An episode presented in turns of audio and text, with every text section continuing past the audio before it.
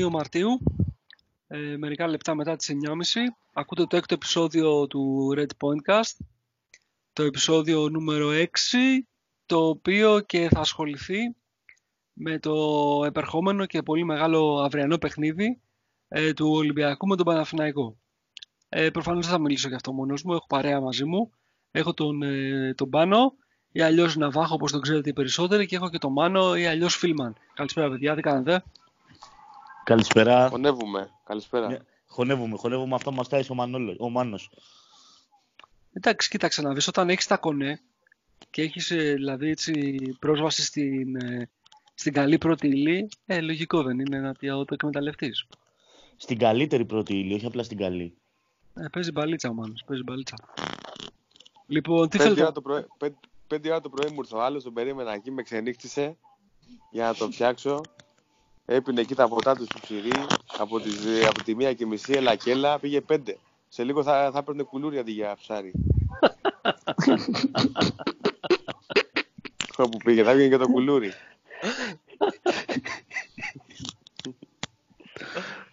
Είχα καιρό να βγω, ρε. Ναι, ναι, ναι. Μάστε, σε, σε πιστέψαμε τώρα.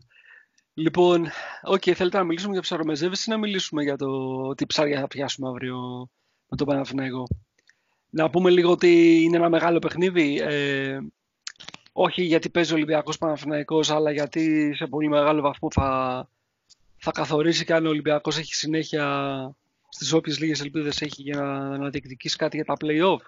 Να πούμε ότι για τον Παναθηναϊκό είναι πολύ σημαντικό παιχνίδι γιατί αν το χάσει μπαίνει ίσως σε, σε μικροπεριπέτειες. Να ξεκινήσουμε κάπως έτσι. Συμφωνώ σε όλα. Βαρύ παιχνίδι, βαρύ.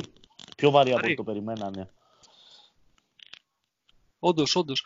Και ξέρεις, ε, τώρα επειδή ψιλοετοιμάζω το, το pre-game, το οποίο θα το ρίξουμε κάποια στιγμή αύριο, καθόμουν και έβλεπα τις ε, τελευταίες, ε, γενικά τις συνολικά τις αναμετρήσεις του Ολυμπιακού Παναφρυναϊκού και έχουν φτάσει εσύ του 16 ε, οι δύο ομάδες. Ε, η αυριανή θα είναι 17η Ευρωπαϊκή, με τον Ολυμπιακό να προηγείται 16 στο, στο ρεκόρ αυτό το άτυπο πούμε, των ευρωπαϊκών ε, αναμετρήσεων.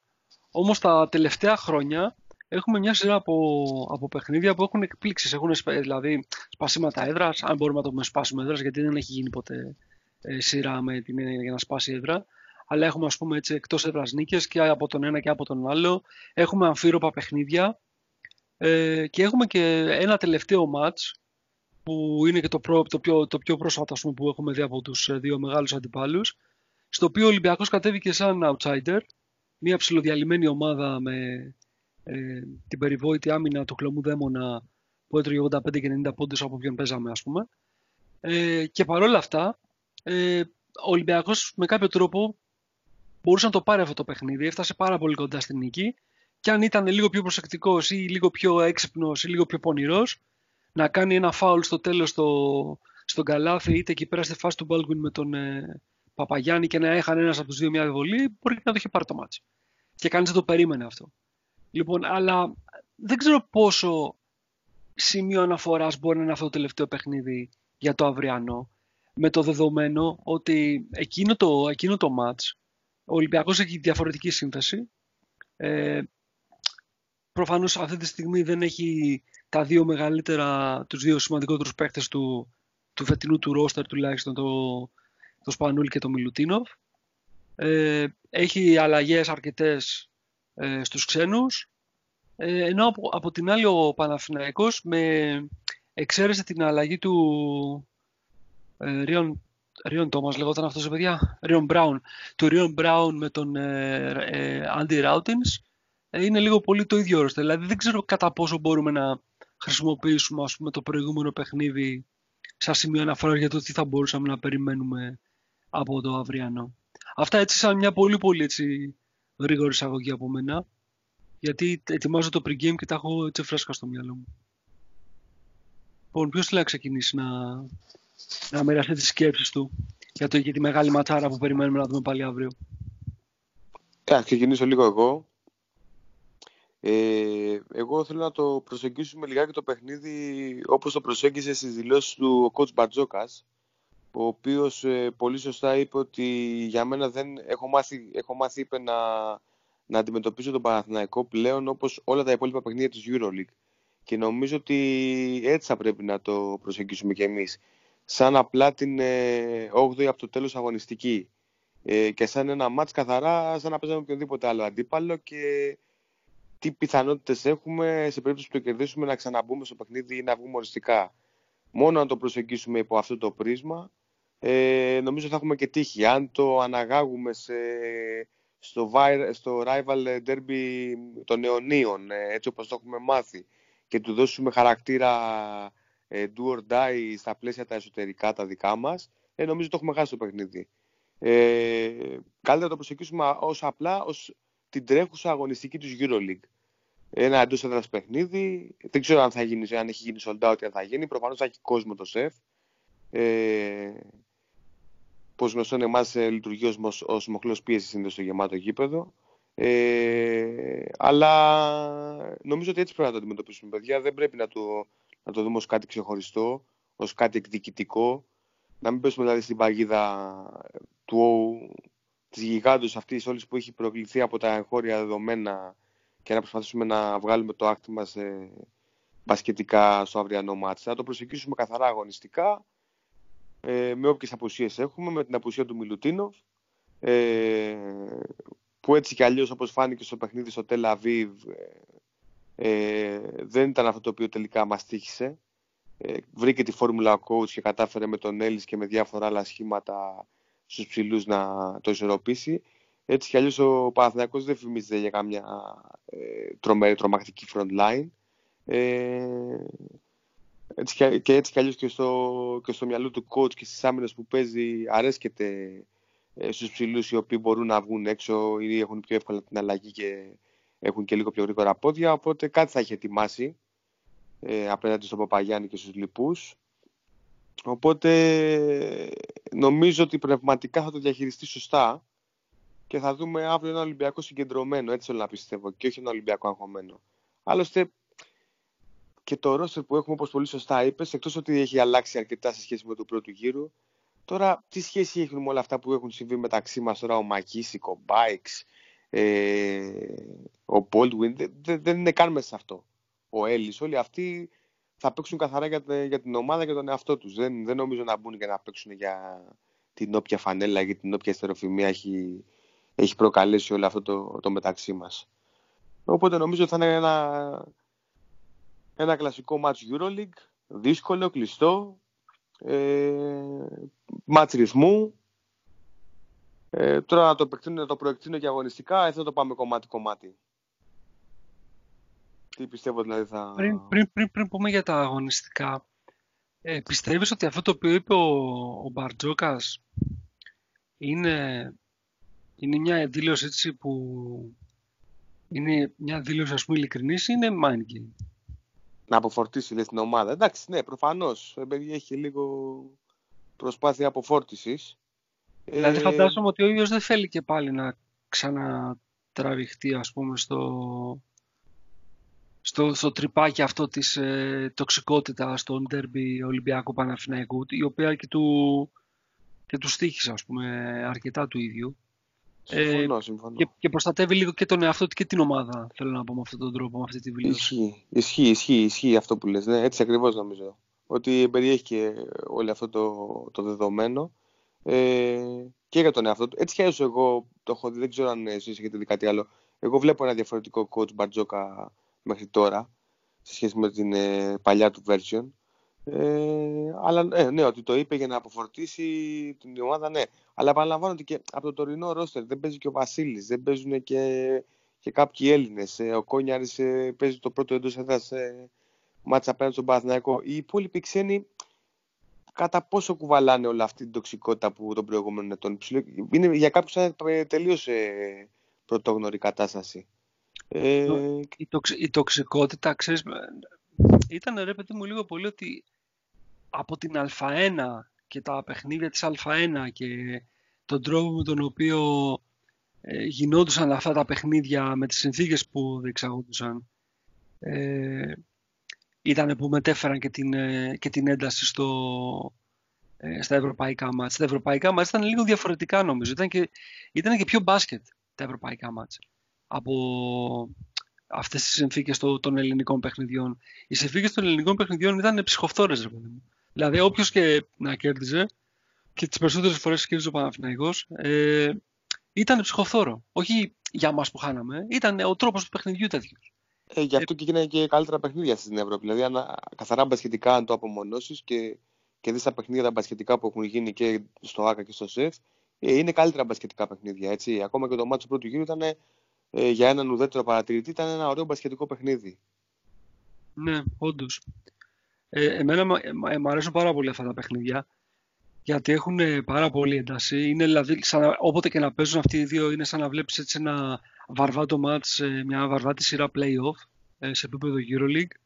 Έχει, έχει πάντοτε ένταση, έχει, έχει καλές άμυνες, έχει τακτική, έχει πάντοτε μεγάλους παίκτες. Αν και δεν ξέρω αν το, αν το, το, το ρόστο του φετινού Ολυμπιακού έχει έτσι κάτι από τη λάμψη των προηγούμενων ετών. Αλλά πάντοτε, ας πούμε, ακόμα και ο Πρίντεζης, έστω και στα 35 του, ήταν ένα, είναι ένα, ακόμα ένα μεγάλο όνομα.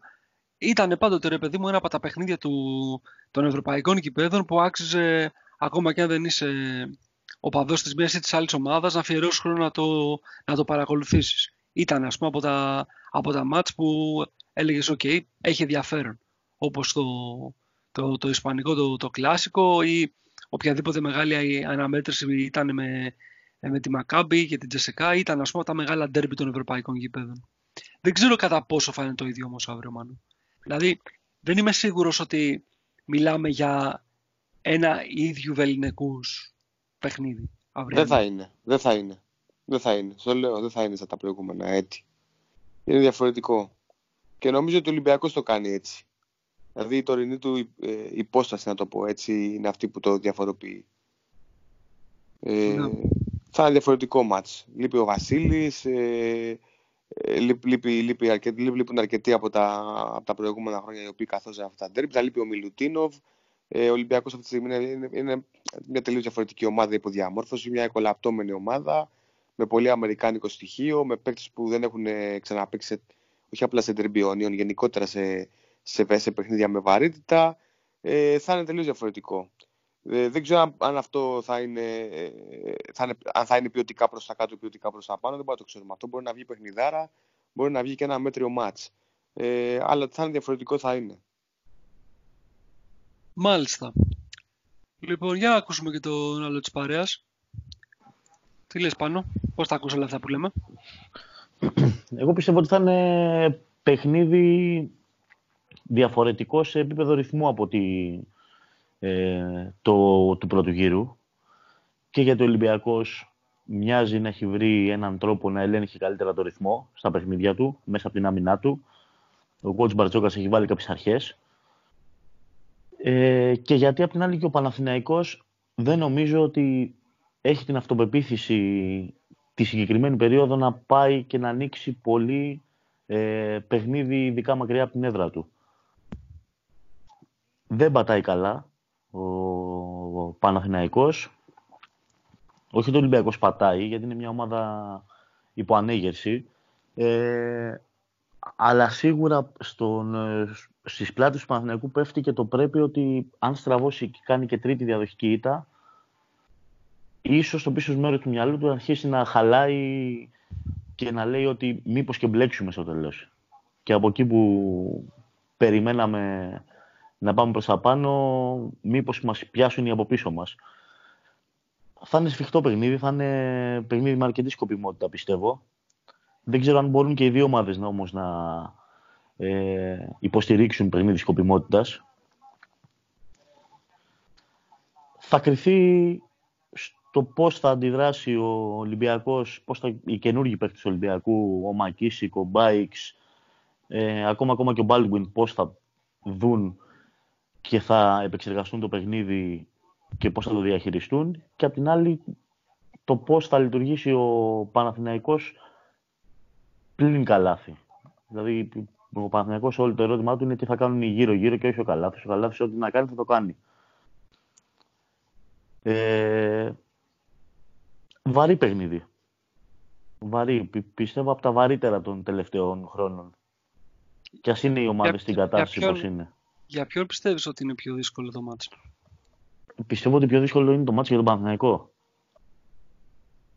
Είναι η όλη κατάσταση, ε, ο τρόπος με τον οποίο έχει χτίσει ε, την ομάδα και την εικόνα της προς τα έξω ο πρόεδρος του Παναθηναϊκού, ο κ. Γιανακόπουλος, ε, η, τα προηγούμενα αποτελέσματα, οι επόμενοι αγώνες που ακολουθούν, όλη αυτή η ίντριγκα και η παραφιλολογία που κυκλοφόρησε γύρω από το όνομα του coach Πιτίνο, του βάζουν πρέπει μεγάλο.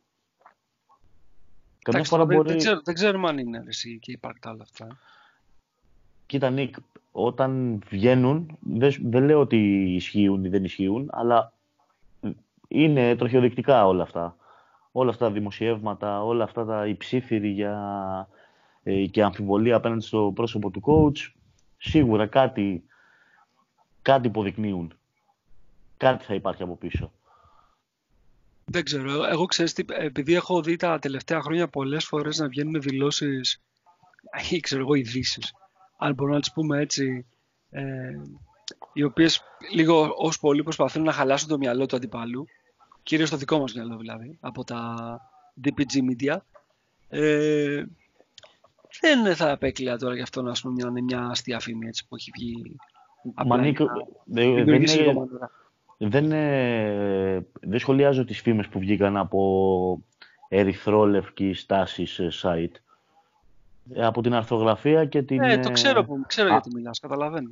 Ανάλυση πράσινων ε, ρεπόρτερ, δηλαδή με προβληματίζει λίγο. Ναι. Δεν είναι ότι βγήκε από, την, από το φως ή από, το, από κάπου αλλού ε, ερυθρόλευκης προέλευσης. Μιλάμε για κριτική από δημοσιογράφους τη, του ε, πράσινης αποχρώσης. Νομίζω ότι ο Παναθηναϊκός έχει κυκλώσει, ο πρόεδρος του δηλαδή έχει κυκλώσει αυτό το μάτς για πολλούς λόγους, έτσι κι αλλιώς. Όπως είχε κυκλώσει και το μάτς του, της πρώτης, ε, του πρώτου γύρου. Θα είναι δύσκολο. Θα είναι δύσκολο και για τον Ολυμπιακό. Πιστεύω ότι ο coach Μπαρτζόκας μιλάει λίγο εκ του ασφαλούς ότι okay, είναι ένα ακόμα παιχνίδι Ευρωλίγκας. Είναι ένα ακόμα παιχνίδι Ευρωλίγκας σε μια σεζόν που δεν φέρει ευθύνη και που χτίζει κάτι για την επόμενη. Τώρα μπορεί να το πει. Εγώ θα κρίνω τον coach αν κάνει ανάλογη δήλωση πρώτο θέση του χρόνου. Τώρα Ξέρεις, μπορεί να εγώ, σκέφτομαι, εγώ σκέφτομαι ότι όπως και να έχει, είναι ένα από τα, από τα πολύ λίγα τερμπή το οποίο δεν είναι must win για κανένα από τους δύο. Δηλαδή, ο Παναθηναϊκός ακόμα και να μην κερδίσει αύριο, ε, εντάξει, δεν έχει καταστραφεί, ας πούμε. Έτσι, δηλαδή μπορεί να... Νίκ ε, δεν έχει καταστραφεί, αλλά μπλέκει. Μπλέκει γιατί είναι ναι, πολύ περίεργο το, το πρόγραμμά του μετά. Ισχύει, αλλά δεν καταστρέφεται. Ο δε Ολυμπιακός και να χάσει αύριο, τι είχαμε, τι χάσαμε. Δηλαδή, ο βρεγμένος στη βροχή δεν τη φοβάται. Καταλαβαίνεις τι εννοώ. Ναι, δηλαδή, καταλαβαίνω. Δεν ξέρω αν έχουν υψηλό κίνητρο και οι δύο αυτή τη φορά. Εκτός από το γόητο. Εννοώ αγωνιστικό υψηλό κίνητρο. Αλλά τέλος πάντων, ας τα αφήσουμε αυτά. Εγώ ήθελα να σου πω κάτι άλλο. Εσύ. Διαβάζω τις δηλώσεις του, του Μπαρτζόκα και επειδή τον έχω σε πολύ μεγάλη εκτίμηση και ξέρω ότι δεν λέει ό,τι λέει έτσι απλά για να το πει, διαβάζω έτσι από, το, από την δημοσίευση στο, στο All Star Basket και λέει ε, για την, για, τον ρωτάνε αν η καλή περιφερειακή άμυνα θα είναι σημείο κλειδί για τον αγώνα και απαντάει η περιφερειακή άμυνα εξαρτάται και από τους ψηλούς, δεν μπορούμε να το ξεχωρίσουμε. Ο Παναθηναϊκός είναι πρώτος στις γρήγορες επιθέσεις, δεύτερος σε κατοχές. Είναι τελευταίος στα 15 δευτερόλεπτα και κάτω. Θέλει λοιπόν να παίξει γρήγορα, να σκοράρει. Εμείς πρέπει να κάνουμε το αντίθετο από αυτούς. Τι το έχεις διαβάσει αυτό; Δεν το έχω διαβάσει, αλλά δεν μου... Λογικό μου ακούγεται. Και εγώ ρωτάω το εξής τώρα αυτή τη στιγμή. Δηλαδή, πραγματικά νιώθουμε εμείς πιο confident από το Παναθηναϊκό να παίξουμε set. Δεν ξέρω. Δηλαδή... Όχι, αλλά δεν νιώθει, ε, ε, δεν νιώθει αν το Παναθηναϊκός σε set καταστάσεις και, και νιώθουμε εμείς με τον ε, ένα ψηλό, ας πούμε. Δηλαδή, ξέρω εγώ. Και αυτός δεν έχει ξαναπέξει σε τέτοια μάσκα σε τέτοιο επίπεδο. Δηλαδή, με τον Έλλης νιώθουμε εμείς πιο άνετα και. Προ, προ, Προφανώς ο coach έχει αποφασίσει ότι θα το πάει χαμηλά το παιχνίδι. Η, μια μέτρια ομάδα ή μια όχι τόσο καλή ομάδα, ένα παιχνίδι περισσότερες πιθανότητες έχει να το κερδίσεις στις λίγες κατοχές. Από το να το πάει στις πολλές. Δηλαδή πιστεύουμε ότι εμείς μπορούμε να το πάμε σε πολλές κατοχές στο παιχνίδι και να ανταπεξέλθουμε; Κοίταξε να δεις. Ε, προσπαθώντας να θυμηθώ λίγο το μάτς του, του ΆΚΑ, ε, ήταν ένα up-tempo παιχνίδι. Τώρα δεν μπορώ να δω ακριβώς τις, ε, τα plays, τον αριθμό των plays, γιατί έχει και παράταση μέσα, καταλαβες. Οπότε δεν μπορώ να σου πω ακριβώς πόσο υψηλά πήγε εκείνο το μάτς, γιατί έχει μέσα και, το, και την παράταση. Ε, νομίζω, Νίκ, είχα κάνει το post game, ε, δεν πήγε πάρα πολύ ψηλά. Ε, απλά ήταν το efficiency και των δύο ομάδων ήταν καταπληκτικό. Καταπληκτικό όμως. Λες από αυτό να ξεγέλασε δηλαδή το, το μάτι. νομίζω ναι. Γιατί και εγώ νομίζω ότι πήγε πάρα πολύ γρήγορα, ε, αλλά τελικά πάρα πολύ ψηλά. Αλλά νομίζω ότι το efficiency, το, το efficiency και των δύο ομάδων είναι αυτό που ε, ε, έβγαλε αυτή την εικόνα. Ήταν από τη μία πλευρά τα τρίποντα του, του Πολ και από την άλλη το κρεσέντο του Ράις. Ε. Του Ράις. Δηλαδή βρήκανε πόντους πολλούς οι, και οι δύο ομάδες από καταστάσεις ε, ατομικής ικανότητας. Ναι. Παρ' όλα αυτά, ξέρεις, όταν, αν θέλουμε να το, να το δούμε έτσι λίγο πιο,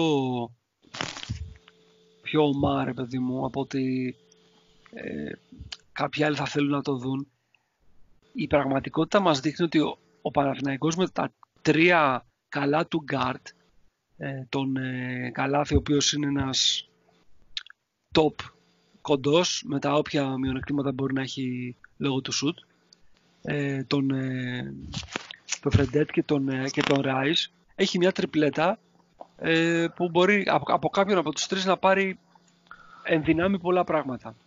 Ε, ο Ολυμπιακός αυτή τη στιγμή η καλή του τριπλέτα είναι ε, Bikes, ε, Baldwin και Rochester. Αυτό, τώρα, αυτό, αυτό δηλαδή τώρα πώς μπορεί να συγκριθεί, δηλαδή Καταλαβαίνεις πω, τι θέλω να πω; Νίκ, δεν μπορεί να συγκριθούν οι, οι δύο ομάδες, ε, ειδικά στο backcourt, δεν μπορούν να συγκριθούν. Ε, τουλάχιστον θεωρητικά και με βάση ατομικής ικανότητας. Όμως εδώ πρέπει να προσθέσουμε κάτι άλλο. Ότι οι τρεις του Παναθηναϊκού δεν μπορούν να δουλέψουν μαζί. Δηλαδή ο ένας απενεργοποιεί τον άλλον.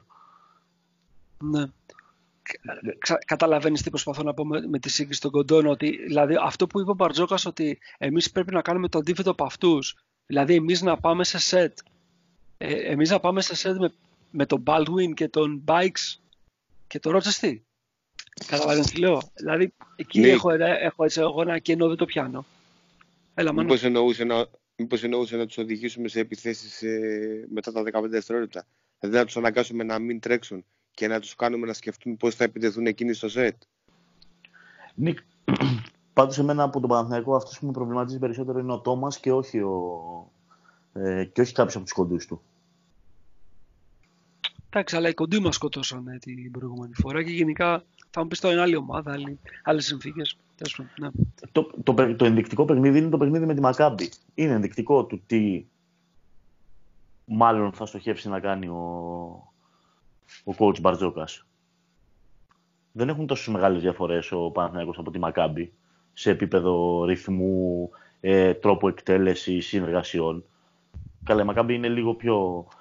Ε, έχει περισσότερο πήγαινε ρόλο στο παιχνίδι της, έχει κάποιες συνεργασίες. Ο Παναθηναϊκός είναι πολύ, πολύ στηριγμένο στο early. Early offense, early post. Είναι πολύ στηριγμένος εκεί. Και δεν ξέρω πώς θα λειτουργήσει αύριο η απουσία του Μιλουτίνοφ. Δηλαδή, ε, αν ο coach Πιτίνο αποφασίσει να φορτώσει ε, και να δώσει μπάλες μέσα. Δεν ξέρω αν θα λειτουργήσει καλά αυτό για τον Παναθηναϊκό. Ναι, δεν ξέρω. Εγώ νομίζω ότι το, η δύναμη του Παναθηναϊκού είναι το, το ανοιχτό γήπεδο. Δηλαδή, αυτό βλέπουμε φέτος τουλάχιστον και πιστεύω ότι δεν θα αλλάξει κάτι στην προσπάθειά του ε, να κάνει κάτι τέτοιο και στο αυριανό παιχνίδι. Όσο και να θέλουμε να πιέσουμε, ας πούμε ότι έχουμε λίγο πιο γρήγορα πόδια πλέον με τον Bikes και τον, ε, και τον Baldwin ε, στο να πιέσουμε, αλλά δεν έχουμε ούτε την εμπειρία και ούτε και το, το, το χαρακτήρα ας πούμε, που απαιτούν αυτού του είδους τα παιχνίδια που ο Παναθηναϊκός ε, με τον Καλάφη και τον, ε, και το το έχει και με το παραπάνω δηλαδή για τέτοια μάτς. Αυτό θέλω να πω. Σε, αυτό θα συμφωνήσω. Θα, σε αυτό θα συμφωνήσω. Βέβαια δεν ξέρω πώς θα διαχειριστεί ο Παναθηναϊκός ένα κακό επιθετικά παιχνίδι για τους δύο αυτούς. Ναι, δεν ξέρω. δεν ξέρω τι, τι εναλλακτικές έχει ο Παναθηναϊκός. Αν ε, ο Καλάθης κάνει ένα νευρικό παιχνίδι επιθετικά, εκτελεστικά ε, και ο Ράις δεν κάνει αυτά που έκανε στον πρώτο γύρο, ε, τι μπορεί άλλο να κάνει. Ναι. Κοίτα, ο Παναθηναϊκός, ρε παιδί μου, είναι αυτό που λέμε ότι σε αυτό το επίπεδο, αυτό που βλέπουμε πολύ συχνά είναι οι ομάδες να δουλεύουν πάνω στα, ε, στα, στα, δυνατά τους σημεία. Δηλαδή να, να κάνουν build on, on their strengths, ας πούμε, που λένε οι Αμερικάνοι. Και ο Παναθηναϊκός έχει την καλύτερη επίθεση ε, σε μέσο όρο πόντων φέτος. Ε, έχει 88 νομίζω πόντους.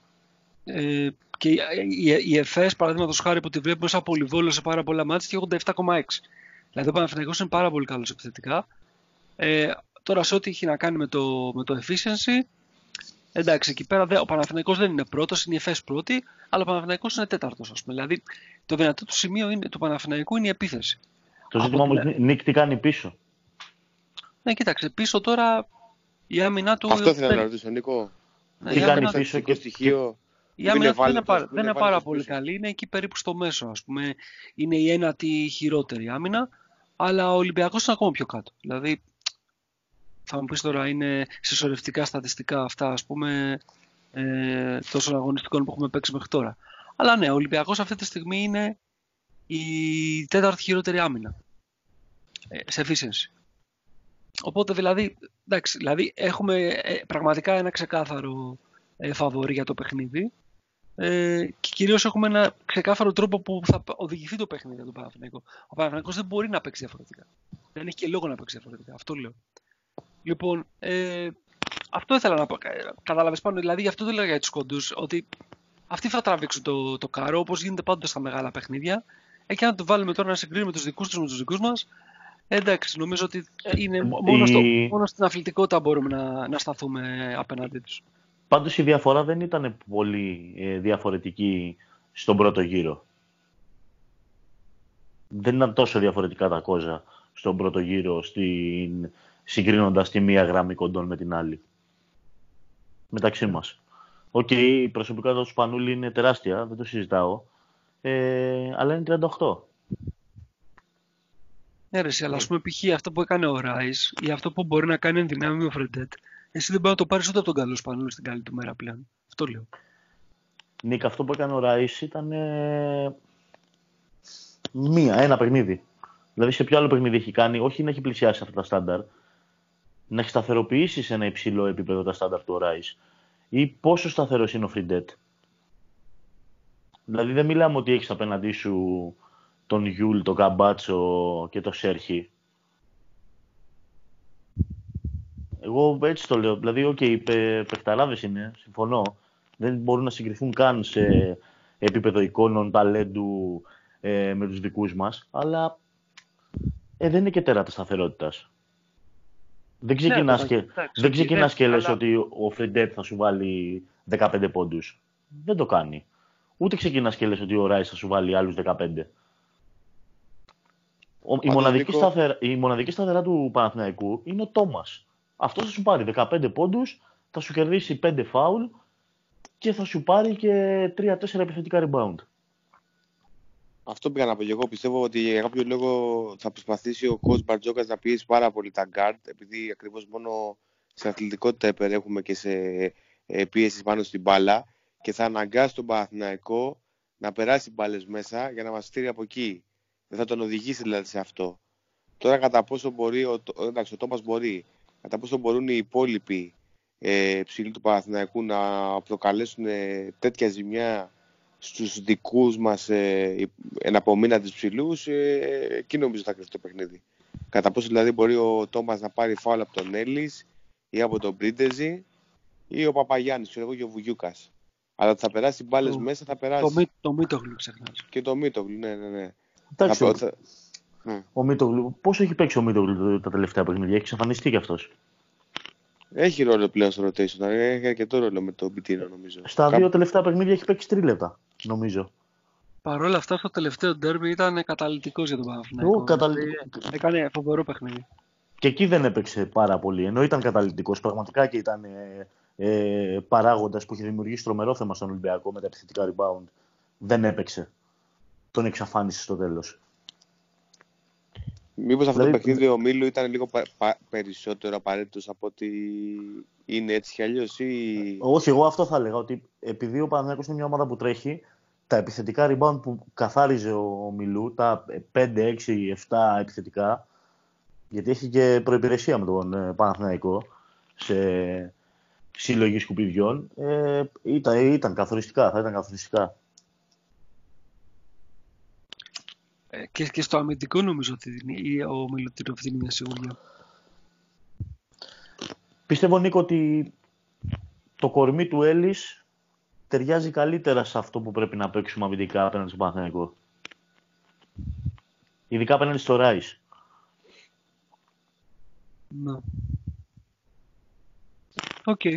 Εντάξει, ξέρεις, τώρα πολλά μπορούμε να λέμε και μάλιστα το, το ψιλογράφει και στο, στο pregame για το, το αυριανό ότι πριν, σε αυτά τα παιχνίδια υπάρχουν αστάθμητοι παράγοντες και υπάρχουν και ήρωες από το πουθενά, αλλά κυρίως αυτό που υπάρχει είναι ότι υπάρχουν ε, projection of reality, δηλαδή ότι κάνουμε όλοι μια προβολή μιας εικονικής πραγματικότητας που έχουμε στο μυαλό μας ε, για το τι θέλουμε τελικά να γίνει, παρά για το τι μπορούμε να, με βεβαιότητα να, να προβλέψουμε, γιατί είναι ένα πολύ δυναμικό παιχνίδι και είναι και δύο πολύ εμπειρία αντίπαλοι, άσχετα αν εμείς τώρα δεν είμαστε πλέον στο ίδιο επίπεδο εμπειρίας με την ε, απώλεια του Σπανούλη και του Μιλουτίνοφ, αλλά είναι δύο πολύ έμπειροι αντίπαλοι, έμπειροι προπονητές. Πολλά μπορούν να γίνουν και μπορείς να έχεις ένα παίκτη που δεν τον έχεις αξιολογήσει να είναι σημείο αναφοράς του αυριανού παιχνιδιού.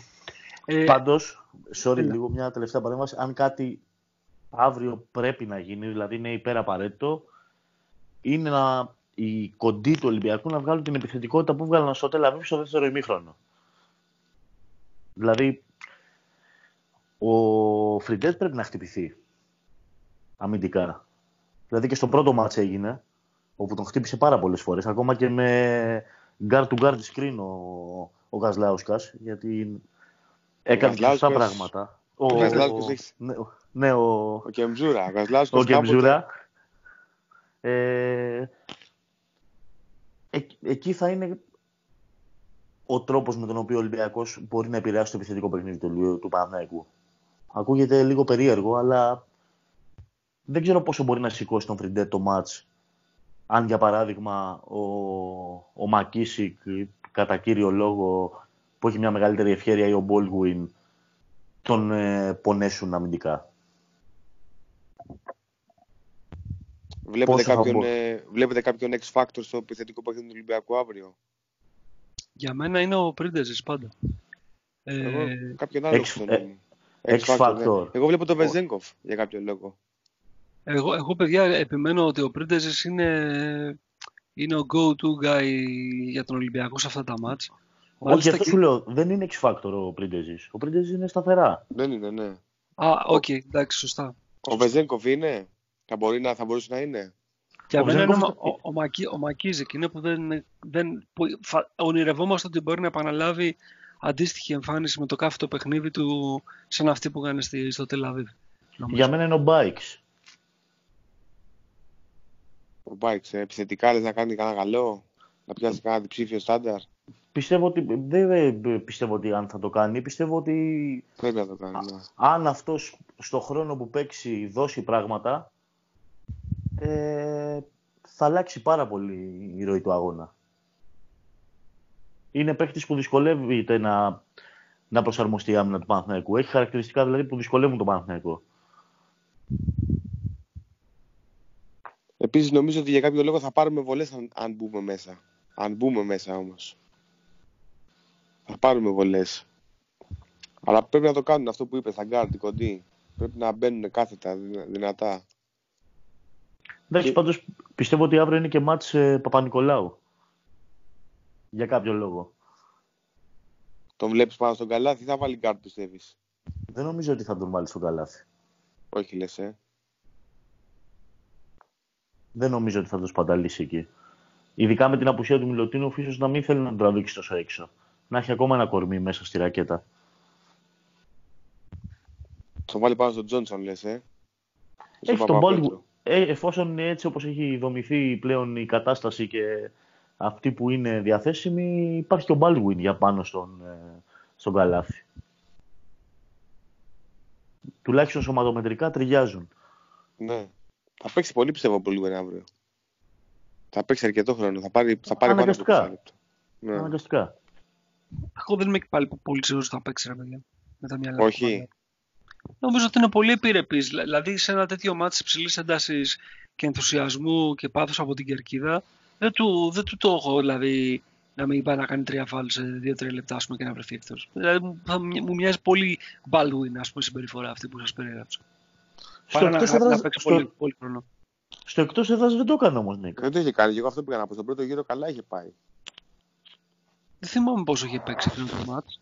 Είχε παίξει αρκετά. Είχε παίξει αρκετά, όντως, ναι. Είχε παίξει αρκετά, Νίκ. Κάτσα, ναι. θυμάμαι αυτό. Είχε πάρει για κάποια jump shoot, θυμάμαι. Γενικά, γενικά πιστεύω ότι θα είναι. Στη, 18 λεπτά είχε παίξει. Ναι. ναι. Σχεδόν ένα ημίχρονο. Σχεδόν ένα ημίχρονο. Και ήταν και, στη, και, ήταν και ενεργός αρκετά στην αντεπίθεση που κάναμε στο δεύτερο ημίχρονο. Στην πεντάδα αντεπίθεσης με Ριντ, Τσέρι, ναι. και Βεζέγκοφ νομίζω. Αυτή ήταν.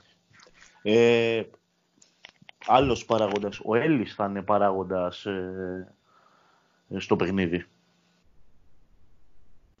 Ως προς τι; Ε, εγώ πιστεύω στην άμυνα, στην ενδιάμεση άμυνα με απλωμένα χέρια για να κόψει τη συνεργασία του Καλάθι με τους ψηλούς μέσα. Το είχε κάνει καλά και ο Ρούμπιτς σε εκείνο το παιχνίδι στο πρώτο. Ο Έλλης τώρα τον μπορεί να το κάνει για μεγαλύτερη άνεση. Εγώ πάντα είμαι της άποψης ότι με τον Καλάθι τον διαχειρίζεσαι, ε, του κόβεις την πάσα και του δίνεις όλα τα υπόλοιπα. Νομίζω ότι εγώ αυτό θα κάνει. Θα κοιτάξει να του κόψει την πάσα και το, και το transition. Ο Ρούμπιτ έχει κάποιο, κάποιο ρόλο σε αυτό το μάτς; Γιατί να μην έχει; Γιατί δεν μπορεί να μαρκάρει τον Τόμας βασικά. Ε, εγώ δεν τον βλέπω σαν ε, τέσσερα σε αυτό το μάτς.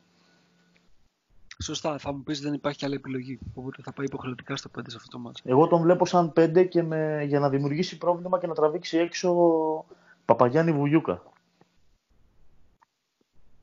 Γιατί εγώ πιστεύω ότι οι Παπαγιάννης Βουγιούκα θα πάρουν το, τη μερίδα του Λέοντος ε, στο χρόνο παιχνιδιού αύριο. Οπότε δηλαδή καταλήγουμε να έχουμε είτε τον Πρίντες είτε τον ε, Ντεσόν πάνω στο... είτε τον... Ε, το Βεζέγκο πάνω, στο Ντεσόν. πάνω στον Ντεσόν. Κακό Και με κάποιο... Απελπισία Και- μου πιάνει. Είναι για μένα μια απελπισία σε αυτό. Ναι. Και με, κάποια, και με κάποια προσαρμογή ίσως και με Παπα-Νικολάου. Κοίτα, ο Παπα-Νικολάου μπορεί να τον ακολουθήσει έξω, αλλά όταν πάει κοντά στο καλάθι το παιχνίδι του Ντεσόν δεν νομίζω ότι μπορεί να τον κρατήσει. Δηλαδή, ψηλά ίσως κάτι να μπορεί να κάνει, αλλά στα πόδια όχι. Το ζήτημα, παιδιά, είναι να μην πάει η μπάλα στην Τεσόν. Ή να πάει σε κακές χρονικές στιγμές στον Τεσόν η μπάλα. Είναι συνδυασμός να πάει σε κακά σημεία σε λάθος χρόνους. Δηλαδή να μην, να, μην- να μην βγει γρήγορα η μπάλα πάνω του. Να μην πάει, να, να μην είναι η πρώτη επιλογή εκτέλεσης. Να, να φτάσει στο τέλος του χρόνου και ιδανικά να φτάσει και μακριά. Να αναγκαστεί να βγει. Προτιμώ να σουτάρει από το να αποστάρει μέσα, γιατί φύρει πολύ. Ο Ντεσόν για μένα είναι η απόλυτη σταθερά του Παναθηναϊκού. Μα- Μαζί με τον Καλάθι, δηλαδή είναι οι δύο, οι δύο πυλώνες του παιχνιδιού του. Είναι εξαιρετικά σταθερός, εξαιρετικά αξιόπιστος. Ο Ρότσες δεν θα μπορούσε να δώσει κάτι αύριο. Ή θα είναι για άλλη μια φορά ο, ο τύπος ο οποίος θα γίνει αντικείμενο στόχευσης από τον Πιτίνο. Απογοητεύτηκα Ρενίκ με στο Τελαβίβ. Να μου πεις λείπει και καιρό το, το παιδί, αλλά δεν μπορούσε Εντάξει, να τον, ακολουθήσεις. τον, είδε, τον είδε και η Μαυρόγατα ο Μάνος εσύ, στην Ερμού. Ήταν χαλαρός πολύ. Σοκαρίστηκε ο άνθρωπος. Στο Τελαβή βέβαια ήταν πιο χαλαρός και από τη βόλτα στην Ερμού. Να ξέρεις. Ε, πιστεύω Ρε, ότι αύριο θα ρε, έχει, μπα- θα έχει άλλη... Πας και το είδες ρε Μάνο τίποτα και τον τρομάξει τον άνθρωπο. Μήπως του μίλησες να σου λίγο πω. αγρία. κατέβαινε με πιο πολύ νεύρο από ό,τι μάρκαρε στο Τελαβίβ. να ξέρεις. Αλλά ότι μπορεί να παίξει ρόλο στην επίθεση, ξέρω εγώ. Είναι ο Είναι- μοναδικός ο οποίος μπορεί να πασάρει την μπάλα βασικά. Δεν υπάρχει κανείς άλλος. Ουδής. Ε, η, αμέσως, η αμέσως καλύτερη επιλογή που σας έχω μετά από αυτό είναι να πάει μπάλα στα, στα χέρια του Παπα-Νικολάου. Γι' αυτό δεν ξέρω. Κάτσε κατά και ο πόσο- Μακίσικ με καλά δεν πάει με την μπάλα στα χέρια στο Τελαβίβ και δημιούργησε κιόλας. Και Ε, όχι, Και- ρε Μανώ. Δεν δημιουργήσε. εντάξει, βγήκανε συνεργα... βγήκανε play στα τα Drive χέρια first, του. drive first είναι ο άνθρωπος, ρε. Drive first ήταν, αλλά είδε και την, και, το, και την kick out νομίζω κάνα δύο φορές σε φάση που είδα. Έκανε το, και στο τέλος ήταν τυχαία, νομίζω ότι η επιλογή στην τελευταία φάση ήταν ότι άλλο αν έκανε το λάθος. Νομίζω εντολή του coach ήταν να, να, να δημιουργήσει εκείνος το play. Καλά, η εντολή του coach ήταν να παίξει iso στην Να παίξει. αλλαγή. Ναι, Αλλά οκ. Πιστεύω ότι εκεί ήταν λάθος το στήσιμο των υπολοίπων. Δηλαδή έπρεπε να έχει δίπλα του όχι πάσα μέσα, αλλά πάσα έξω. Να έχει έναν, έναν στη 45 στο, στο καλό του χέρι. Πάει, ε, ο, για κάποιο λόγο ο Μακίσικ πάει συνέχεια αριστερά. Προτιμά να πηγαίνει να κάνει αριστερό drive. Ε, πρέπει να έχεις κάποιον στη δεξιά μεριά του. Τον βοηθάει πιστεύω. Με Πάντως ο, σουτ Μακ- δηλαδή, ο- λες, ε. ο, Μα- ο Μακίζικ έκανε πραγματικά πολύ ωραίο ντεμπούτο με τη, με- στο μάτς με τη Μακάμπη. Όχι για τους πόντους, αλλά ότι έδειξε ρε παιδί μου ότι αθλητικά είναι, είναι EuroLeague material Ναι, εννοείται. και ότι, Εννοείται. δεν, και ότι δεν φοβάται να πάρει τις προσπάθειές του ε, απέναντι σε εξίσου αθλητικούς, ίσως και πιο αθλητικούς αντιπάλους από τον ίδιο. Δηλαδή μια-δύο φάσεις που πήγε στους, ε, ε, κάθετα στους ψελούς της, ε, της Μακάμπη, ειδικά στο πρώτο ημίχρονο, νομίζω ότι τους εξέφεσε όλους, έτσι. Δηλαδή τα, ο τρόπος με τον οποίο, ε, και το, ήταν πάρα πολύ smooth ο τρόπος με τον οποίο ρε παιδί μου τελείωσε τις φάσεις, το finishing του ήταν πάρα πολύ καλό και το πρώτο του βήμα τους άφησε πραγματικά ένα μισή μέτρο πίσω, ξέρω εγώ. Δηλαδή Ε, ήταν α- τρομερό για, για παίκτη του Ολυμπιακού. Έχουμε χρόνια να δούμε κάτι τέτοιο.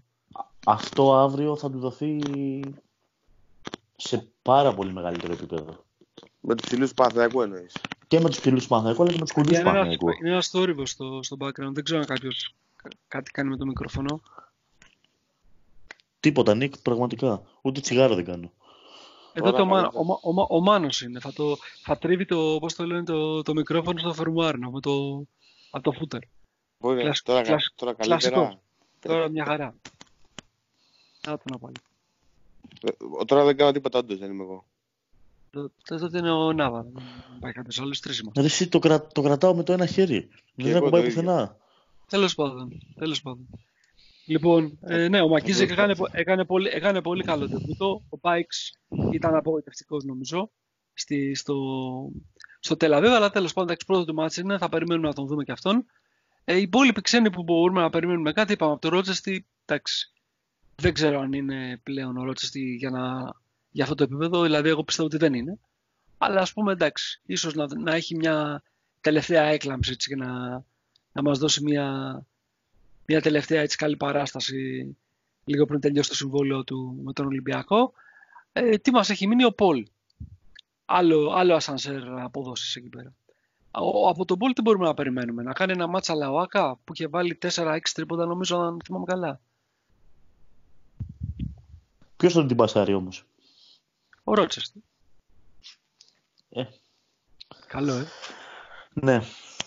Ε, 5-8 τρίποτα είχε στο ΆΚΑ ο, ο είχε, συμπαθής. είχε. Όλοι. Είχε, αλλά βέβαια είχε και δύο χαμένες βολές κρίσιμες.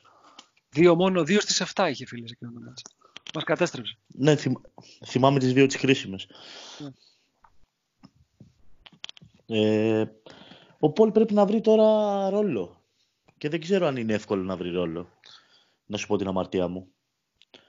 Ε, του έχει- έχει προσπαθήσει ο Μπαρτζόκας να του δώσει την μπάλα, να τη βάλει στο παρκέ. Δεν τα έχει καταφέρει. Είναι απογοητευτικά τα αποτελέσματα. Δηλαδή, ακόμα και όταν παίζει με τον Παπα-Νικολάου ε, σε σχήμα, ο Παπα-Νικολάου είναι αυτός που έχει την μπάλα και όχι ο Πολ. Τι να σου πω. Δυσκολεύομαι. Δυσκολεύομαι. Φυσικά είναι υπεραπαραίτητος είναι και αύριο. Υπεραπαραίτητος γιατί πιστεύω ότι κάποια στιγμή η άμυνα του Παναθηναϊκού θα κλείσει πάνω στο drive. Μήπως κλείσει και από την αρχή πάνω στο drive. Οπότε θα, θα δοθούν ευκαιρίες και σε αυτόν και στο Βεζένκοφ. Ε, δεν ξέρω σε τι κατάσταση είναι. ε, ψυχολογικά. Στο Τελαβή πώς ήταν, γιατί δεν τον πρόσεξα. Δεν Όχι είχε- ιδιαίτερα. ε, Δεν είχε, δεν είχε, ε, δεν φάνηκε. δεν είχε ρόλο. Ναι. Δεν εγώ, είχε νομίζω, ρόλο. εγώ νομίζω ότι ο, ο, ο μοναδικός τρόπος να τον εκμεταλλευτείς τώρα τον, ε, τον ball είναι σε off-ball καταστάσεις. Ε, μόνο αυτό είναι, Νίκ. Ναι, εννοείται. Ε, δεν, μπορώ, δεν μπορώ να σκεφτώ κάτι άλλο. Ακόμα και αυτό που, ε, που, που βλέπαμε ας πούμε στα, στο μάτς του ΆΚΑ που έβγαινε ας πούμε από ένα πιν και έπαιρνε αυτό το, το σουτάκι από τις 45 μοίρες, δεν- ούτε αυτό πλέον δεν, δεν βλέπω να το, να το διεκδικεί. Δεν υπάρχει δηλαδή στη, στον τρόπο με τον οποίο παίζει ο Ολυμπιάκος. Δυσ- δύσκολο θα είναι. Ότι θα παίξει, θα παίξει, θα μπει. Αλλά δεν ξέρω τώρα αν θα προσφέρει και αν θα έχει ρόλο. Στο τέλος, τέλος της βραδιάς. Ε, ε, νομίζω ότι αύριο θα είναι και η τελευταία ευκαιρία του, του Κόνιαρη. Ακούγεται χοντρό, αλλά πιστεύω ότι αύριο θα είναι η τελευταία του ευκαιρία. Για να δείξει τι, ότι ανήκει στο rotation. Ότι μπορεί κάτι να προσφέρει, ναι. Νομίζω ότι δεν ξέρω και η, ο, η χρήση που του κάνει ο coach Μπαρτζόκας τώρα εδώ και στο παιχνίδι με την Βιλερμπάν προτίμησε να πάει με τον Νικολαίδη παρά με τον Κόνιαρη.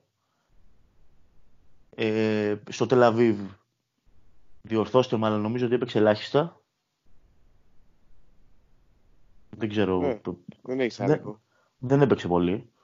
Ε, νομίζω αύριο με καλάθι Φριντέτ ε, Ράις θα έχει σίγουρα ρόλο στο rotation, ε, έστω για να δείρει, να πιέσει, να, να Αρέσει- ξεκουράσει. Ναι. Ξέρω ότι, δεν σου, ξέρω ότι δεν σου αρέσει ο Κονιάρης όσο αρέσει σε μένα. Αλλά εγώ δεν ξέρω ρε παιδί μου. Πιστεύω πάρα πολύ σε αυτό το παιδί. Νικ, δεν είναι θέμα προσωπικής άποψης, είναι θέμα τι βλέπω από τον coach. Κοίταξε, Ναι. να, σου πω, κα- να, σου, πω- να σου πω, δηλαδή, να δούμε λίγο τις επιλογές μας για αύριο, έτσι. Ο Ροτσέστι, υπάρχει έστω και ένας από τα γκαρντ του Παναθηναϊκού που μπορεί να μαρκάρει; Κανένας. Ωραία. Άρα λοιπόν δεν μπορεί να έχει πολύ χρόνο. Γιατί αλλιώς θα τον, θα τον χτυπήσουν αλελέητα στην άμυνα. Άρα λοιπόν δεν μπορεί να έχει πολύ χρόνο. Ο Μπάιξ ε, μας έχει δείξει αυτή τη στιγμή ότι ίσως να μην είναι ακόμα έτοιμος για τέτοιου είδους παιχνίδια. Άρα μένεις λίγο με τον ε, Baldwin και υποχρεωτικά με τον Κόνιαρη. Αλλά το ότι δεν θα πάρει πολύ χρόνο ο Κόνιαρη δεν ξέρω. Το τι θα τον κάνει αυτό το χρόνο που θα πάρει είναι άλλη κουβέντα. Αλλά νομίζω ότι θα έχει το χρόνο του αύριο. Μα, μα Νικ, το ίδιο πράγμα λέμε. Ε, α, Σου λέω ότι σε παιχνίδια τώρα με τη Βιλερμπάν δεν είχες ούτε Μπάικς, ούτε ΜακΚίσικ, ούτε τίποτα και δεν έπαιξε. Σε παιχνίδι που θα πρέπει να παίξει 35 λεπτά. Δεν είχες άλλον. Κυριολεκτικά δεν είχες άλλον. Ναι. Δηλαδή προχθές στο, στο Τελ Αβίβ δεν ήταν, φάνηκε ότι δεν ήταν στις επιλογές ε, του coach να, ε, να είναι στο rotation. Εντάξει, έχει περάσει, έχει περάσει τέταρτος πλέον, έτσι, είναι ξεκάθαρο. Και το συνδυάζω και με τις δηλώσεις που είχε κάνει πριν κάνα μήνα, ενάμιση ο coach, ότι ο Ολυμπιακός δεν είναι ομάδα ε, που θα πρέπει να βοηθήσει τους παίχτες. Ότι θα πρέπει οι ίδιοι να παλέψουν για να αποδείξουν ότι μπορούν να παίξουν. Και είναι σωστό αυτό. Ναι. Έτσι πρέπει, Σωστό. έτσι πρέπει. Έτσι πρέπει. Σωστό, λάθος, εντάξει, τώρα δεν ξέρω, είναι...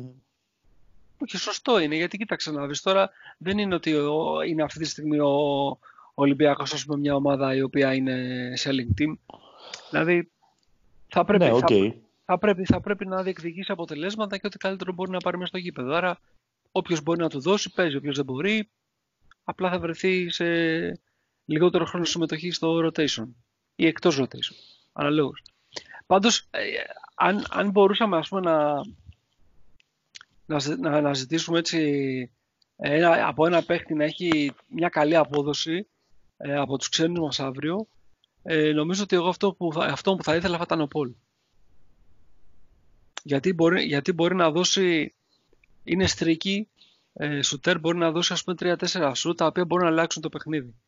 Ε, ενώ ακόμα και το καλό παιχνίδι του, του Baldwin, σε όσα μάτς έχω, τον έχω δει να παίζει πάρα πολύ καλά, κάτι γίνεται και παρόλα αυτά δεν, είναι, δεν έχει το ίδιο, την ίδια επιρροή στο τελικό αποτέλεσμα όσο έχει το καλό παιχνίδι του Πολ. Δεν ξέρω αν μπορώ να το εξηγήσω καλά αυτό. Είναι καθαρά παρατήρηση. Για την Νίκ ο Baldwin είναι... δεν κάνει κάτι ξεκάθαρα καλά. Δεν είναι... Το καλό παιχνίδι του Baldwin δεν είναι ότι είναι 20 πόντι ή 7 πόντι 15 assist. Είναι κάτι ενδιάμεσο. Θεωρούμε καλό παιχνίδι το 10 πόντι, 2 assist, 3 ε, rebound. Ενώ το 5 8 τρίποντα είναι σοκαριστικό. Είναι 15 όπως και, να το, όπως και να το κάνουμε. Ναι, είναι 15 και... πόντι και είναι άλλη προσαρμογή στην άμυνα. Αλλάζει όλη η άμυνα, έτσι. Και είναι και ψυχολογία, έτσι. Αν, αν ε, δηλαδή έχεις ένα, να αντιμετωπίσεις ένα σουτέρ όπως είχαμε εμείς π.χ. την προηγούμενη φορά το Rise, ο οποίος τα έχω όπω να είναι, ε, από κάποιο σημείο και έπειτα εντάξει. Δηλαδή, λίγο, λίγο πολύ αποδέχεσαι τη μοίρα όταν κάποιος τα, τα γράφει από πάντου. Θέλω να κάνω μια υποθετική εικασία, αλλά περισσότερο εντάξει, καθαρά υποθετική είναι τώρα.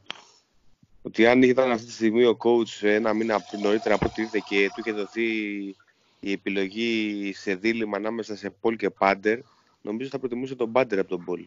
Αν ήταν να φύγει σίγουρα ένας από τους δύο. Εγώ νομίζω ότι ο Πάντερ ήταν, ήταν Είναι... σε Μπαρτζόκα. Ναι, έτσι νομίζω και εγώ. Δηλαδή για αυτό που συζητάμε για τον off-ball ε, παίχτη ο οποίος μπορεί να απειλήσει από τις ε, γωνίες. Ε, με... Ναι, αλλά δεν ήθελε και ο Πάντερ να έχει off-ball ε, ρόλο. Ε, είμαστε σίγουροι ότι δεν ήθελε ή του τον ναι, ναι, τέλος, να κάνει... Τέλος πάντων, ναι. του Ολυμπιακού ενώ δεν είναι. Πήγαμε να το βαφτίσουμε, ξέρω εγώ, να βαφτίσουμε το ψάρι κρέας. Με το έτσι θέλω. Σήμερα, σήμερα δεν βαφτίζουμε το ψάρι κρέας. Εμείς όμως το κάναμε για ένα πεντάμινο με τον κότσο. Είναι καθαρά Δευτέρα. Είναι, ναι, ναι. Ε, Πάντως τα καλά του παιχνίδια τα έκανε με την μπάλα. Ο Πάντερ. Ναι. Ε, ποιο, αυτό με τη 16 έξω, δεν θυμάμαι κι Όχι και με τον Ερυθρό, ρε παιδί μου. Τα παιχνίδια τα κάνει με την μπάλα. Δεν τα κάνει χωρίς μπάλα. Δεν είναι μακριά από την μπάλα. Ναι. Πάντως εντάξει, ας κάνει ένα καλό παιχνίδι αύριο Πολ και θα τα βρούμε όλα. Να σας πω κάτι ακόμα. Είναι ένα, άλλο, άλλο ένα ζευγάρι δεν έχουμε συζητήσει και είναι πολύ σημαντικό. Μάλλον δύο ζευγάρια δεν έχουμε συζητήσει, αλλά θα, θα πάω στο πρώτο. Ε, δεν έχουμε συζητήσει το, το Παπα-Νικολάου Παπα-Πέτρου. Αυτό θα είναι σίγουρα ένα ζευγάρι που θα... Ζόρικο, ζόρικο. Θα είναι, θα είναι ζόρικο. Είναι, είναι και φίλοι. Ε, είναι και δύο σε καλή ηλικία. Ήταν και σε μια ιδιάζουσα κατάσταση ο ένας να διεκδικεί περισσότερο χρόνο από τον άλλον στον Ολυμπιακό.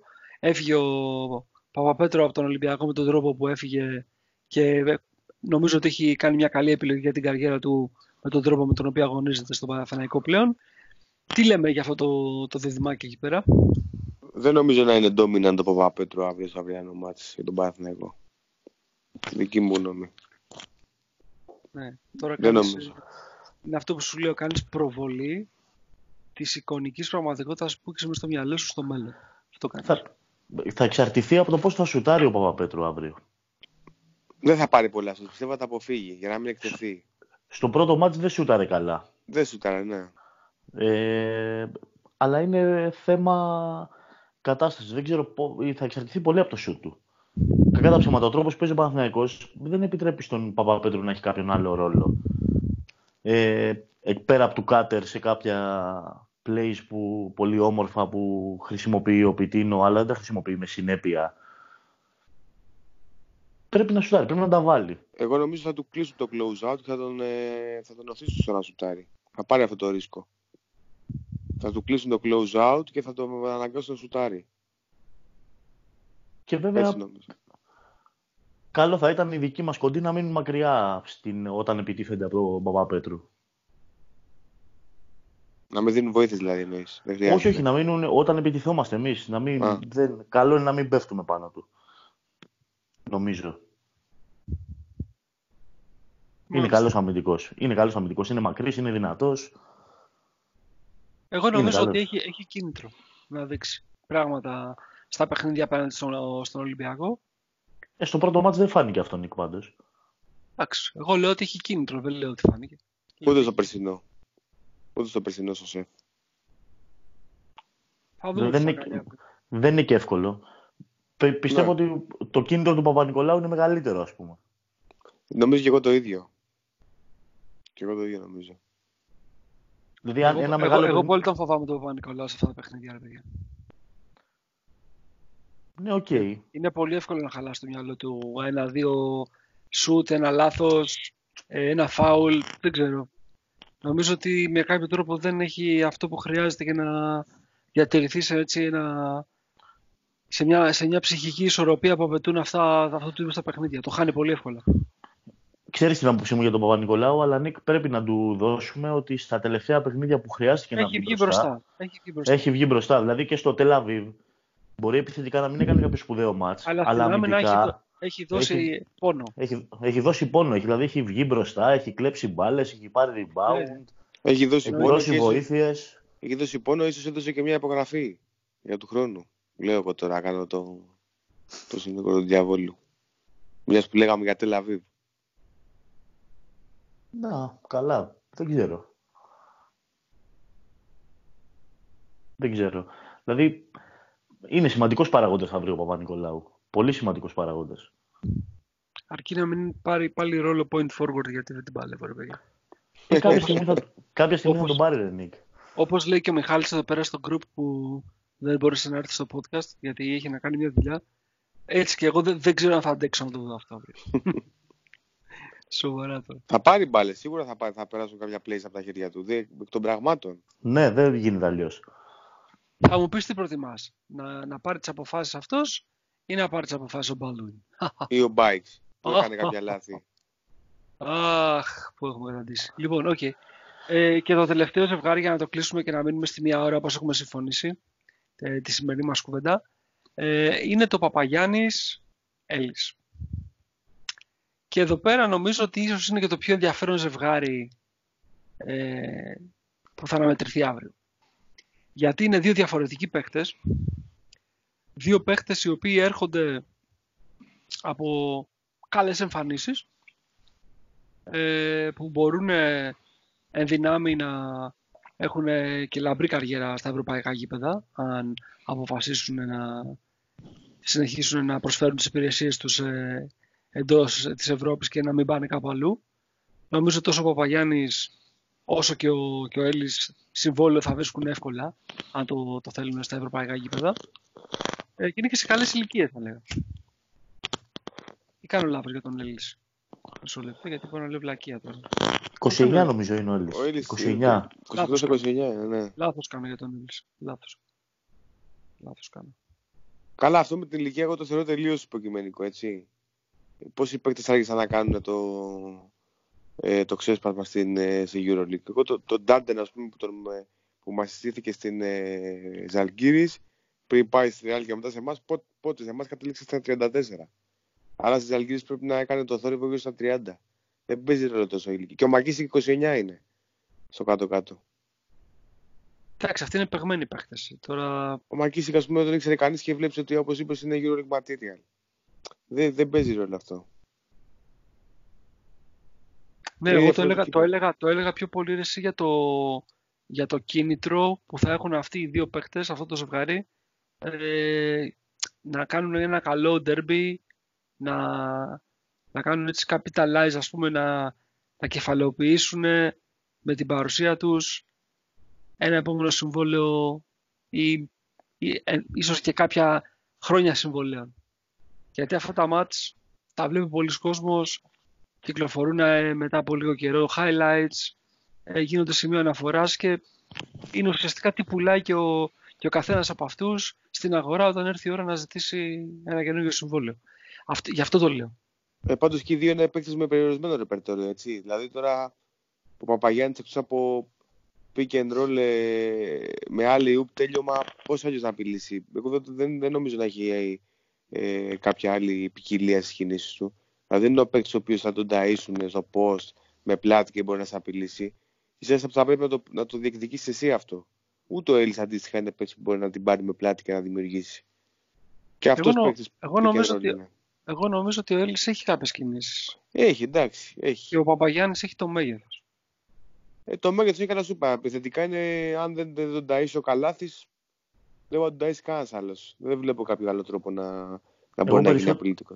Εγώ περισσότερο φοβάμαι το χρόνο που θα πάρει ο Βουγιούκας Και εγώ το Και τη Βουγίκα φθορά. φοβάμαι, και τη φθορά που μπορεί να προκαλέσει παρά τον Παπαγιάννη. που είναι καθηγητής στο να παίρνει φάουλ, έτσι, στο πώ ο Βουγιούκας. Και τους αγώνες του βάζει σωστά και τον νόμο του είναι πολύ καλύτερος στο ναυτίριο ο, ο Βιούκα από τον Παπαγιάννη. Λοιπόν, οκ, okay, νομίζω το, το καλύψαμε, παιδιά. Έχουμε μιλήσει για, και για τα δύο ρόστερ. Έχουμε πει λίγο πολύ τι πιστεύουμε ή νομίζουμε ότι μπορεί να γίνει αύριο. Ας το κλείσουμε κάνοντας μια, μια πρόβλεψη για να δούμε και πόσο καλοί είμαστε στις προβλέψεις. Και τα υπόλοιπα θα τα πούμε μετά το παιχνίδι. Ε, είτε αν προφτάσουμε να κάνουμε podcast αμέσως μετά το match, είτε τα παιδιά που θα πάτε στο γήπεδο και θα κάνετε το προς το parking και σίγουρα στο post game το οποίο θα, θα δημοσιευτεί την Τετάρτη.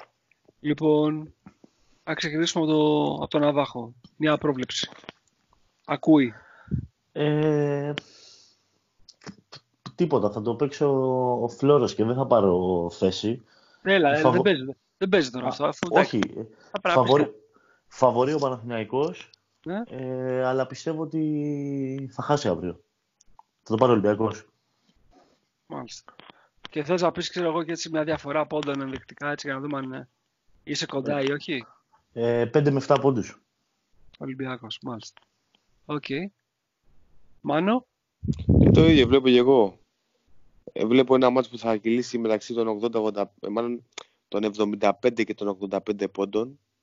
Εκεί ούτε πιο κάτω θα πάει ούτε πιο πάνω. Βλέπω ένα ε, ξέρω εγώ 80-76 ξέρω εγώ κάτι τέτοιο. Οριακά αν θα το πάρει ο Ολυμπιακός. Ε, για κάποιο λόγο νομίζω θα το έχει προετοιμάσει καλά το παιχνίδι ο coach. Έτσι νομίζω. Θα δούμε ένα Ολυμπιακό ο οποίος θα είναι διαβασμένος. Δεν ξέρω αν θα είναι εύστοχος, γιατί θα παίξει πολύ ρόλο και φτωχή. Αν του μπουν τα μακρινά σου, θα, θα πάει καλά. Αλλά δεν ξέρω αν θα είναι εύστοχος, αλλά θα είναι διαβασμένος. Διαβασμένος σε όλες τις κινήσεις, ειδικά στην άμυνα. Τώρα επιθετικά είπαμε, είμαστε περιορισμένων δυνατοτήτων. Αλλά αμυντικά νομίζω θα το διαβάσει καλά. Το έχει διαβάσει καλά. Οπότε και εγώ δίνω κάτι οριακά προς τον Άσο. Μάλιστα. Λοιπόν, εγώ νομίζω θα χάσω Ολυμπιακός αύριο με 5 πόντους. Ε, αλλά θα είναι κλειστό μάτς. Δηλαδή κλειστό στη διαφορά του σκορ, όχι στο, στο πόσο ψηλά θα πάνε επιθετικά οι δύο ομάδες. Πιστεύω και εγώ ότι θα πάει εκεί γύρω στους 80 πόντους. Αλλά δίνει ένα προβάδισμα στο, στο Παναθηναϊκό γιατί έχει τρία γκαρντ τα οποία δεν έχουμε και συνήθως τα μεγάλα ματς τα καθορίζουν οι, οι κοντοί ε, στα ευρωπαϊκά γήπεδα. Οπότε το θεωρώ πολύ πιο πιθανό. Δεν λέω τι θέλω. Προφανώς και θέλω να κερδίσει ο Ολυμπιακός και με μεγάλη διαφορά αν γίνεται, αλλά εντελώς αντικειμενικά νομίζω ότι εκεί πιστεύω θα πάει το, το παιχνίδι. Στους ε, ε, συν πέντε πόντους για τον Παναθηναϊκό. Λοιπόν, έχουμε κάποιο τελευταίο σχόλιο να το κλείσουμε, παιδιά, και να, να πάμε να συνεχίσουμε ό,τι έχουμε να κάνουμε. Δίνεις μεγάλη, μεγάλη σημασία στο πολύ μεγάλη ε, πολύ, με, πολύ μεγάλη διαφορά στα γκαρντ του Παναθηναϊκού που πέρα από το Καλάθη δεν νομίζω ότι άλλοι το υποστηρίζουν, αλλά ok. Okay. Γιατί ρε, ο Ράις δεν είναι ένα, ένα, ένα, ένα ποιοτικό γκαρντ που εμείς δεν έχουμε; Είναι ένα ποιοτικό γκαρντ, αλλά δεν είναι το γκαρντ το οποίο σου κάνει δεν, τόσο δεν, μεγάλη δεν διαφορά. Ναι, ρε, εντάξει, εσύ, προφανώς, αλλά είναι ένα ποιοτικό γκαρντ που εμείς δεν το έχουμε. Δηλαδή στον Ολυμπιακό, αν είχαμε το Ράις αυτή τη στιγμή, θα ήταν πρώτη επιλογή. Δεν θα ήταν. Δεν θα ήταν ο Μπόλντουιν ε, που θα δίναμε την μπάλα ας πούμε, σε πολύ μεγάλο μέρος του παιχνιδιού. Ναι, Νίκα, αλλά δεν θα σημαίνει ότι θα είσαι μεγαλύτερη ομάδα. Δεν λέω αυτό. Λέω ότι για την ποιότητα μιλάμε περιφερειακά συνολικά. Χρειάζεται να έχεις τουλάχιστον τρία γκαρντ τα οποία να μπορούν να σου δώσουν πέντε πράγματα και εμείς δεν τα έχουμε. Τέλος για, για μένα θα το ξαναπώ. Το κλειδί είναι η μπάλα να μείνει στον καλάθι και αυτός να τη σουτάρει. Όχι να τη σουτάρει από το τρίποντο, να πάρει προσπάθειες. Αν αυτό γίνει, ο Ολυμπιακός θα μείνει για πολλή ώρα μέσα στο μάτσο για πολλή ώρα. Όχι απλά θα μείνει μέσα στο μάτς, μπορεί και να δημιουργήσει προβλήματα στον Παναθηναϊκό. Okay. Ο Φρεντέτ επίσης δεν είναι ο, Φρεντέτ επίσης δεν είναι ο αντίστοιχος Ρότσεστι, στην άμυνα του Παναθηναϊκού. Ναι, ξεκάθαρα. Είναι, στην, άμυνα, στην άμυνα έχει θέματα, αλλά επιθετικά δεν συγκρίνονται, έτσι δεν είναι. Καλά, δεν συγκρίνονται, ναι. Αλλά και στο πρώτο ματς ο δεν, δεν, δεν, δεν σε νίκησε ο καλά, ο συγκεκριμένο Φρεντέτ. Όχι, δεν έπαιξε καν ο Φρεντέτ, ήταν non-factor. Ναι. Το ερώτημα είναι πόσα ματς μπορείς να τον κρατήσεις το Φρεντέτ ε, να είναι non-factor. Αυτό λέω. Σαν Ολυμπιακός. Όχι, λέω γενικά ρε παιδί μου, είναι ένα παιδί το οποίο επιθετικά το έχει. Δηλαδή δεν μπορείς πόσα, να υπολογίσει. Πόσα, πόσα παιχνίδια Νίκα έχει κάνει που σου έχει, σου έχει βγάλει τα μάτια; Και βασικά να το παραμετροποιήσω ακόμα περισσότερο. Πόσα παιχνίδια έχει κάνει επιθετικά ο Φρεντέτ, wow, και τα έχει κερδίσει ο Παναθηναϊκός. Λοιπόν, επειδή δεν τα θυμάμαι απ' έξω. Ε, Ούτε εγώ θυμάμαι. Έχει Αλλά κάνει, πάλι. έχει ένα, κάνει ένα super match με 22 πόντους με την ε, Villeurbanne. Έχει κάνει άλλο ένα με την Armani με 28. Έχει 18 με τη Real, 15 με την Jessica, 19 με την Barcelona, 22 με τη Fener, 21 Όλα με την είναι- Ασπόνια. Όλα Και είναι 22 ητές, με τη σχεδόν. Ε, δεν τα θυμάμαι απ' έξω τώρα αυτά. Τα, περισ- τα περισσότερα νομίζω ότι είναι ήττες. Πολλά είναι ήττες από αυτά, ναι, όντως. Εντάξει, αλλά δεν πάβει να είναι ένας τύπος ο οποίος μπορεί να του δώσει την μπάλα και να σου δώσει 10 πόντους άκοπα, έτσι. Το, το άκοπα είναι σχετικό. Ε, ας τους δώσει αυτούς τους 10 από τους άκοπα, ας μην τους δώσουν οι άλλοι. Αυτό νομίζω λέμε. Θα δούμε. Θυμάμαι ένα μάτς κάποτε, ένα παλιό μάτς, αν θυμάσαι Νίκ, το 99-2000. Όλα τα Το- μάτια θα θυμάμαι. Ε, εντάξει, επειδή είσαι και λίγο μικρός, θα σου θυμίσω εγώ ένα Ναι, μάτς που το ο θυμάμαι. πολύ μικρός, πεπίνη. Ναι, ε, 99-2000 ήταν. Ε, ε, όχι, μπορεί να ήταν και 98-99. Ολυμπια... Παναθηναϊκός Ολυμπιακός στο ΆΚΑ. Ο Παναθηναϊκός ήταν με Ράτζα και Μποντίρογκα. Και νομίζω ήταν η χρονιά μας που είχαμε κόμμα, Zets, Gold War κτλ. Και παίζονταν το πλεονέκτημα στο ΆΚΑ. Αυτό είχε πρέπει να δει- είναι ελληνικό πρωτάθλημα, δεν είναι ευρωπαϊκό. Ελληνικό πρωτάθλημα, ναι, μιλάω για ελληνικό πρωτάθλημα. Απλά ε, σου δίνω ένα παράδειγμα. Και είχε δώσει εντολή, θυμάμαι, ο Ιφκοβιτς τότε στον Ολυμπιακό, να, να αφήσουν ανεξέλεγκτους τον ε, Ράτζα και τον Ποντίρογκα οι παίκτες, αρκεί, να μην- αρκεί να εκμηδενιστούν όλοι οι υπόλοιποι ε, του Παναθηναϊκού. Θυμάμαι σε εκείνο το μάτσο ο Ράτζα και ο Ποντίρογκα κάνανε διαστημικό μάτς και όλοι οι άλλοι πραγματικά ήταν ε, σχεδόν εκμηδενισμένοι. Αποτέλεσμα ο Ολυμπιακός να χάσει τρεις πόντους και να πάρει το πλεονέκτημα. Θέλω, να- θέλω να σου πω ότι ε, όχι ότι κέρδισε, αλλά ε, τακτικά κέρδισε αυτό που ήθελε τότε ο, ο Ολυμπιακός. Πέτυχε το στόχο, το σκοπό του. Κάτι τέτοιο φαντάζομαι ότι κάπως έτσι πρέπει να προσεγγίσουμε και το παιχνίδι αύριο. Είναι το μάτς, αν θυμάμαι, αυτό που αναφέρω, που είχε μπει στα αποδητήρια ο, ο Δημήτρης Φαγιανακόπουλος μετά εξοργισμένος που δεν καλύψαν τη διαφορά. Και Μάλιστα. είχε γίνει και, και νομίζω το επεισόδιο με τον Ράτζα, αλλά ε, προπονητικά θυμάμαι την προσέγγιση του coach Ιφκοβιτς. Αφήστε τον Ράτζα και τον Ποντίρογκα να κάνουν ό,τι θέλουν, από τους άλλους δεν μπορούμε να χάσουμε. Παιδιά, να ρωτήσω κάτι, να, να προσθέσω κάτι έτσι τώρα στο 90. Ναι.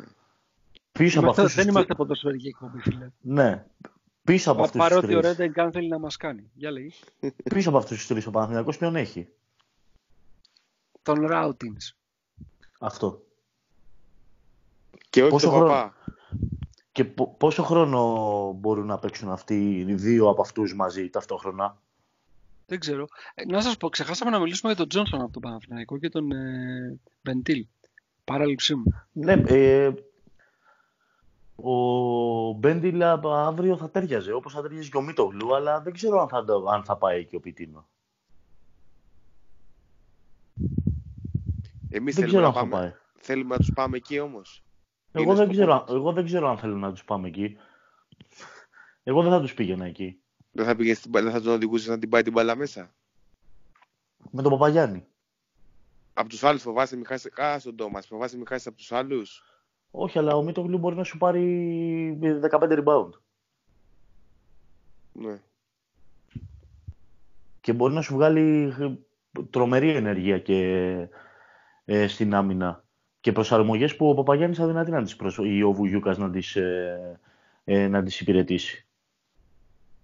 Τώρα για τον Τζόνσον δεν θα μπορούσε να ήταν ένα τρομερό εργαλείο, αλλά μοιάζει να μην έχει ρόλο συγκεκριμένο. Ναι, έτσι, Και έτσι δεν- μου σε μένα.